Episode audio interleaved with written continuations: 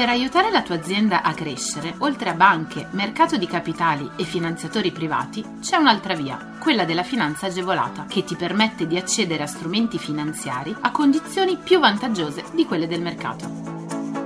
La comunità europea, lo Stato e le regioni, a cadenza regolare, danno la possibilità alle imprese di accedere a contributi e agevolazioni per favorire lo sviluppo delle aziende, la realizzazione di nuovi investimenti, l'assunzione di nuovo personale. Che tu gestisca una micro, piccola o media impresa, una startup innovativa, ma anche se sei un libero professionista o un aspirante imprenditore, questo è il podcast che fa per te. Collegati al sito goldengroup.biz slash podcast per scoprire di più. Oggi guardiamo all'internazionalizzazione. 130 milioni per investimenti nel settore turistico. Alla luce del pesante impatto della crisi generata dal Covid-19 sul turismo in particolare, la manovra 2021 ha previsto il ricorso ai contratti di sviluppo per promuovere la realizzazione di programmi in grado di ridurre il divario socio-economico tra le aree territoriali del Paese, di contribuire ad un utilizzo efficiente del patrimonio immobiliare nazionale e di favorire la crescita della catena economica e l'integrazione nel settore. La soglia di accesso allo strumento agevolativo dei contratti di sviluppo è stata ridotta da 20 milioni a 7 milioni e 500 mila euro per i programmi di investimento che prevedono interventi da realizzare nelle aree interne del paese o il recupero e la riqualificazione di strutture edilizie dismesse. L'importo minimo dei progetti di investimento è stato conseguentemente ridotto a 3 milioni di euro.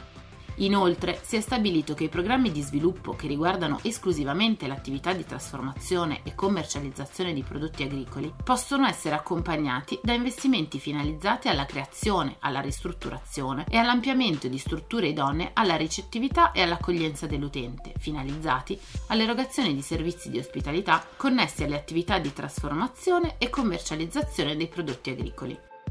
Le risorse stanziate per queste tipologie di investimenti ammontano a 100 milioni di euro per l'anno 2021 e a 30 per l'anno 2022.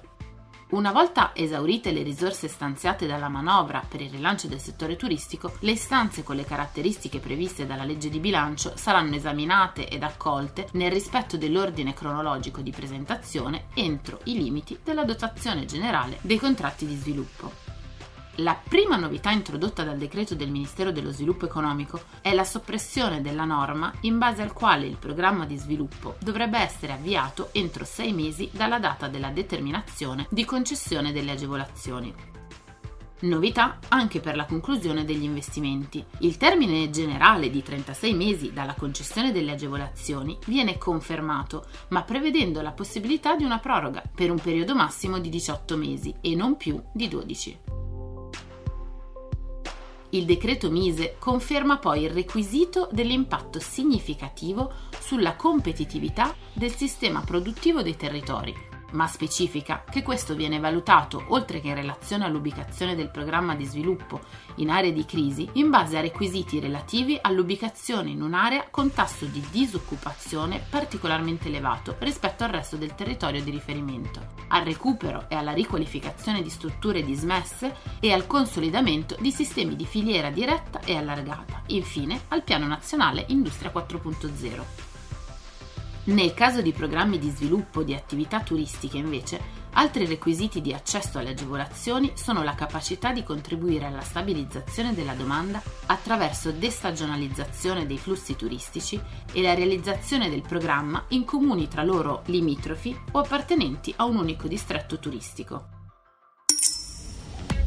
In caso di accordo di programma riguardante la trasformazione e commercializzazione dei prodotti agricoli, inoltre, tra i requisiti da rispettare c'è necessariamente la capacità di determinare positivi effetti o sinergie con i sistemi di filiera diretta ed allargata regionali e nazionali.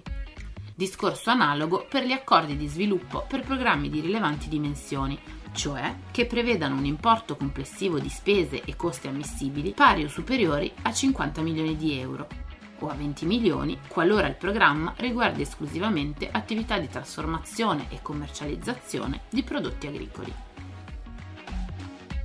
Il MISE richiede ora la sussistenza di almeno due requisiti tra il significativo impatto occupazionale, la capacità di attrazione degli investimenti esteri, la coerenza degli investimenti con il Piano Nazionale Industria 4.0, il rilevante impatto ambientale. Anche in questo caso, per gli accordi di sviluppo relativi alla trasformazione e commercializzazione dei prodotti agricoli, è richiesta la capacità di determinare effetti positivi o sinergie di filiera a livello regionale o nazionale. Infine, il decreto interviene sulle regole per l'erogazione delle agevolazioni. Il provvedimento stabilisce infatti che il primo pagamento del finanziamento agevolato, del contributo in conto impianti e del contributo alla spesa può avvenire su richiesta dell'impresa beneficiaria anche in anticipazione, nel limite del 40% e non più del 30% dell'importo concesso.